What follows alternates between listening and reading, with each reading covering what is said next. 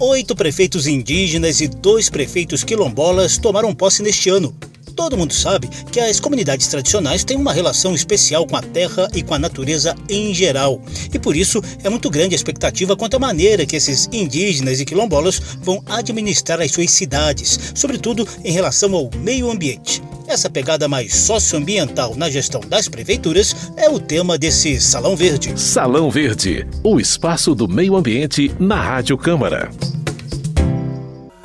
Calunga que tom sema Calunga que zambi. Olá, então meu nome é Vilmar Souza Costa, né? Tenho 40, e, 40 anos. Para mim é uma sensação muito boa, emoção não, emocionante, né? Porque dentro do processo político, é, a gente sempre é excluído, né? Então, para ter esse reconhecimento, foi um trabalho árduo, você nem imagina, mas graças a Deus o, a gente teve o apoio da comunidade e teve o apoio das pessoas também, que não é calunga, né? Então, eu quero sim aproveitar essa oportunidade que está me dando, em 189 anos que existimos aqui, de fazer um governo colaborativo e participativo, onde o nosso compromisso é responsabilidade social, transparência e humildade, né? E o governo aberto, um governo que seja sensível a ouvir as pessoas e a partir daí então buscar o que é melhor para o nosso município.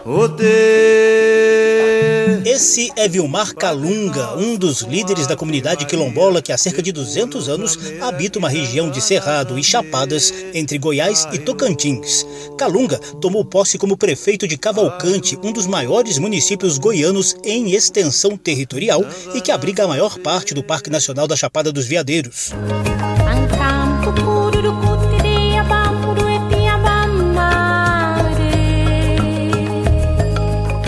A participação dos indígenas nas eleições, principalmente nessa de 2020, ela se dá pela ansiedade do povo indígena querer também mostrar o seu serviço. Nós não somos mais e nem menos do que qualquer um outro homem branco. Nós temos as nossas qualidades, a nossa potencialidade, principalmente tendo em vista de que os próprios indígenas, as lideranças indígenas, têm trabalhado muito em defesa de toda a sociedade, de todo o povo brasileiro. É, eu vejo como ponto positivo das próprias lideranças tomarem as suas iniciativas de participar das políticas municipais. É, por que não futuramente políticas estaduais e também até mesmo na presidência da República.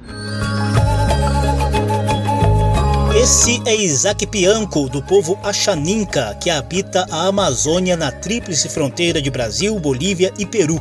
Pianco começou a cumprir o segundo mandato seguido como prefeito de Marechal Taumaturgo, no Acre, às margens do rio Juruá, na fronteira com o Peru.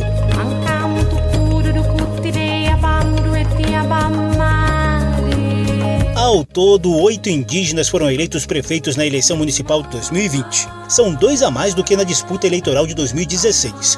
A eleição de vereadores indígenas também aumentou. Foram 179 eleitos, 11 a mais do que na disputa anterior. E se a gente considerar os vice-prefeitos eleitos, 2021 começa com 197 indígenas presentes nas prefeituras e nas câmaras de vereadores do Brasil, 13 a mais do que o registrado no início das gestões municipais de quatro anos atrás. A participação dos quilombolas também registrou avanço, embora bem menor. Além de Vilmar Calunga, no comando do município de Cavalcante, em Goiás, também tomou posse o quilombola Hélio Dionísio como prefeito da Chapada de Natividade, em Tocantins. Segundo a CONAC, Coordenação Nacional da Articulação das Comunidades Negras Rurais Quilombolas, temos ainda nove vice-prefeitos e 68 vereadores vindos de remanescentes de quilombos. A maioria foi eleita no Maranhão, Minas Gerais, Bahia, Tocantins, Pernambuco e Goiás. Essa é a segunda leva de prefeitos quilombolas no país. Em 2016, Darcira Pereira se tornava a primeira prefeita quilombola da história ao assumir o comando de Açucena, município do Vale do Aço de Minas Gerais. O crescimento de agora é resultado de campanhas por maior participação cidadã no dia a dia das cidades. Ao todo, cerca de 500 quilombolas e 2.216 indígenas se candidataram a prefeito, vice-prefeito e vereador nas eleições municipais de 2020. Salão Verde.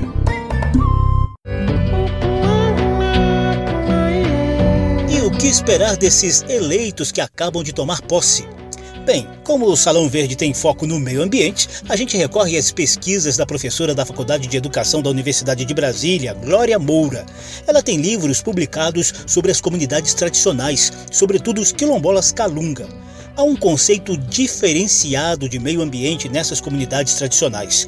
Glória Moura ressalta que terra e natureza surgem como espaços sagrados de usos, costumes e crenças para indígenas e quilombolas essa terra tem um valor incomensurável. Para tudo, a terra tem importância nas comunidades quilombolas, tanto para o trabalho, quanto para as festas, quanto para a sobrevivência. E a terra não é para comercializar, não é para ter grandes lucros, é para viver. E se nós tivermos essa compreensão também da Terra como planeta, ela é para viver. Então, quando eu economizo água, eu não estou economizando água só para mim, é para o planeta, é para é, haver essa troca. Nós cuidamos da terra e a terra cuida de nós. Esse valor da terra não é um valor só material, é um valor mais espiritual, porque eles dançam, eles enterram os seus mortos naquela terra conversam entre si, né, em relação ao meio ambiente, a gente pode falar isso, e também em outros tipos de relação que nós temos com a Terra. Nós somos natureza. Então, nessa linha, eu acho que nós podemos dizer que há uma esperança muito grande se nós conseguirmos levar esse conceito de meio ambiente, conceito de terra, o conceito de viver, o conceito de morrer, o conceito de estar na natureza, de ser natureza. Essa visão diferenciada das comunidades tradicionais com o meio ambiente também foi verbalizada em pleno Supremo Tribunal Federal, quando a então advogada Joênia Wapichana defendeu em 2008 a demarcação contínua da terra indígena Raposa Serra do Sol, em Roraima. As terras tradicionais indígenas, elas vão além da própria casa.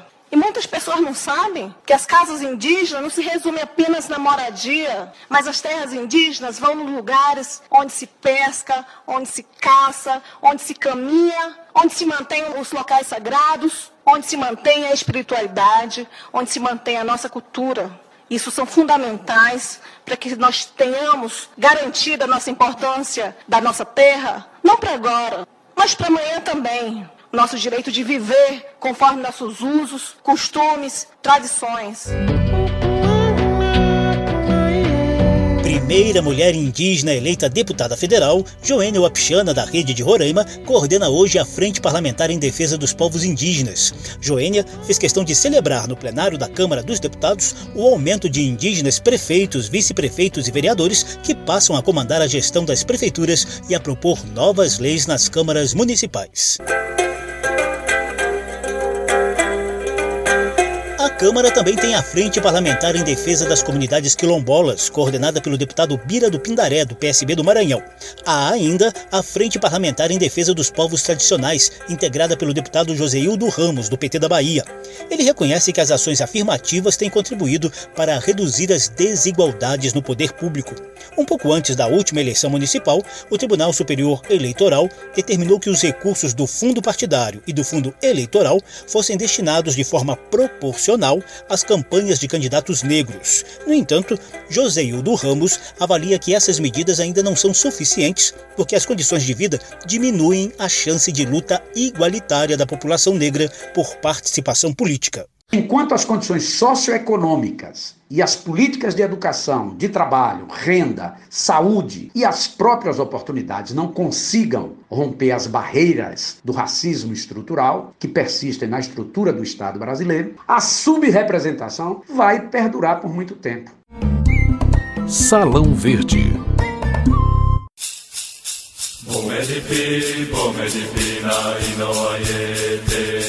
Hora de ouvir um pouquinho de propostas gerais de indígenas e quilombolas no comando de cidades em que essas comunidades têm presença expressiva no conjunto geral da população.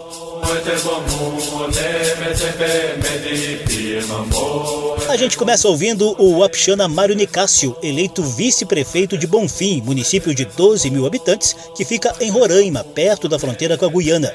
Ele é filiado à Rede Sustentabilidade e antes de conquistar esse mandato para auxiliar a gestão municipal, era dirigente da Quaiab, a coordenação das organizações indígenas da Amazônia brasileira. Lembrar que nós, povos indígenas, somos 305 né, povos indígenas, 274 línguas, uma população de quase um milhão de população trazer essa, esse desafio de dar visibilidade a, esses povos indígenas que estão distribuídos nos territórios indígenas no Brasil. Tudo que veio, com certeza, foi graças a uma luta das lideranças indígenas que me antecederam, os mais experientes, e graças também à mobilização dos aliados, é, parlamentares também, aliados, é, professores, estudiosos e nós povos indígenas estamos chegando lá também.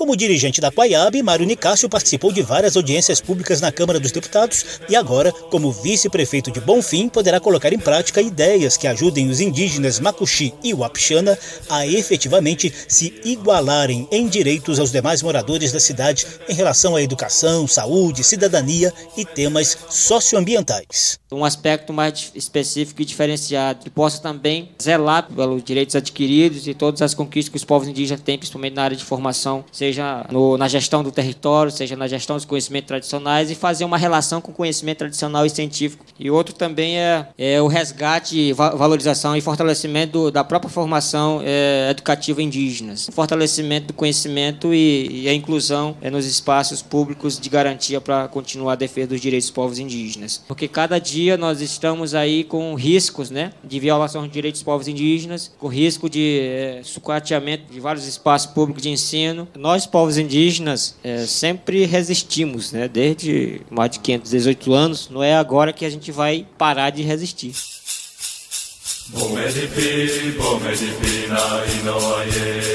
Nessa mesma linha, o indígena Achaninka Isaac Pianco pretende cumprir o segundo mandato seguido como prefeito de Marechal Tamaturgo, no Acre. Ele foi eleito inicialmente pelo MDB e está reeleito agora pelo PSD.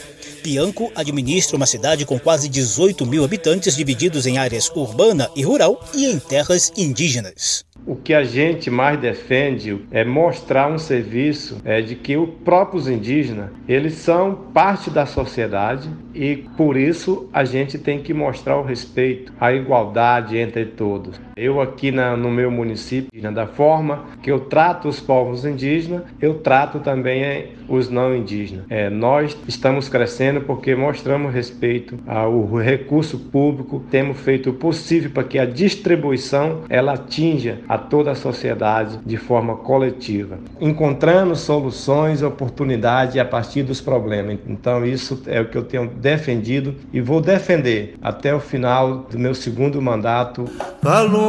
Que tomo sema Calunga que tomo zambi palavra agora, Vilmar Souza Costa, do PSB. Ele comanda a cidade de Cavalcante, habitada por cerca de 10 mil pessoas no norte de Goiás. Entre essa população estão os Calunga, remanescentes de quilombos erguidos em povoados como Engenho, Vão do Moleque e Vão das Almas, perto da divisa com Tocantins. Os quilombolas Calunga habitam a região há quase 200 anos e agora têm a oportunidade de cuidar da gestão inteira do município de Cavalcante, que também abriga a maior parte do Parque Nacional da Chapada dos Veadeiros, administrado, claro, pelo governo federal.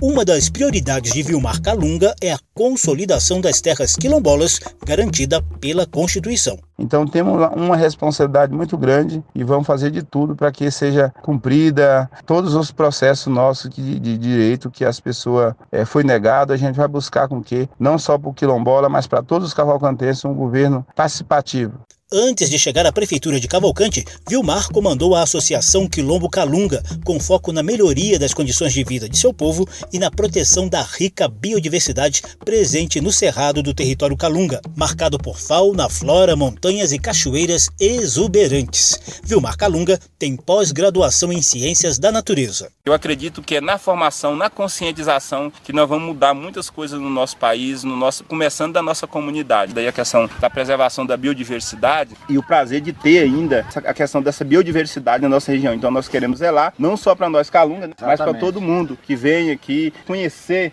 cada espécie daquela que tem de extinção e começar a zelar. Em vez de querer deixar alguém tirar, eles vão zelar para que o dia da manhã eu tenha algumas pessoas que vêm só visitar, ver, tirar uma foto. A CONAC, Coordenação Nacional das Comunidades Rurais Quilombolas, quer aproveitar a eleição do prefeito Vilmar Calunga e de outros 68 vereadores no país para avançar a chamada Pauta Nacional Quilombola em temas ligados à educação, saúde, acesso ao território e fortalecimento da identidade quilombola sustentabilidade ambiental, agricultura familiar, emprego e renda também fazem parte dessa estratégia, segundo Vilmar Calunga. A participação dos quilombolas na política do município, é, como vereador, já está sendo um tempo, já, já temos alguns vereadores, já aqui é do quilombo, né? Agora, como prefeito e vice-prefeito, ainda nunca tinha tido aqui. Então, a participação ainda é um pouco tímida, mas agora já está tendo um número muito expressivo de vereador. Então, espero eu que nessa gestão agora, tem muitos vereadores que é quilombola, acredito eu que eles vão abraçar a nossa causa né, e nos ajudar a fazer um trabalho maravilhoso para que o nosso povo seja atendido é, dignamente. O outro prefeito quilombola é Hélio Dionísio, do PTB. Ele comanda a cidade de Chapada da Natividade, no Tocantins, com uma população de 3.600 pessoas e forte presença de remanescentes de quilombos na região. Salão Verde. A deputada Joênia Wapchana, coordenadora da Frente Parlamentar em Defesa dos Povos Indígenas, fala um pouquinho de propostas recentes aprovadas na Câmara dos Deputados e que podem ajudar os prefeitos, vice-prefeitos e vereadores em geral na gestão de suas cidades. Está lá na lei. Pode conferir. Está lá na lei.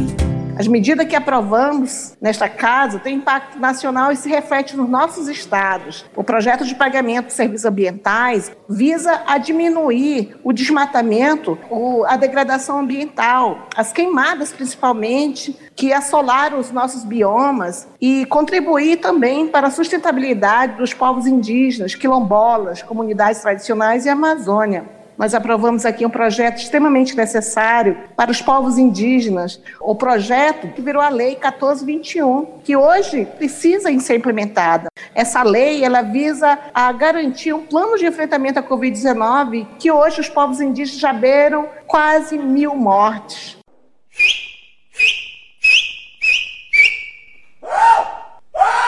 Nem crê, nem crê, nem crê maré, que tome, tome na rima. Ni burung krenak, ni parent krenak, tá foto pinhão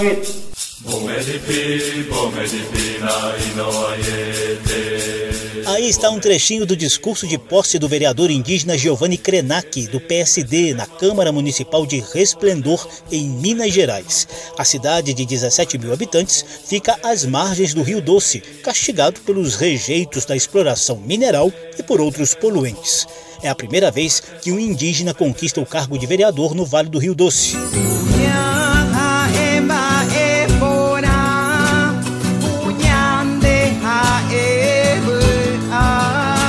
Expectativa e desejo de boa sorte são algumas das palavras de ordem nesta reta final do programa, também na voz da deputada Joênia Wapchana. Eu espero que esse ano nós possamos trabalhar de forma unida retomar a economia com a participação dos povos indígenas no sentido de respeitar seus direitos constitucionais. Merecemos políticas positivas em contribuir para o desenvolvimento sustentável junto com os vereadores indígenas eleitos. Que 2021 seja realmente um ano de mudança positiva, de superação e renovação.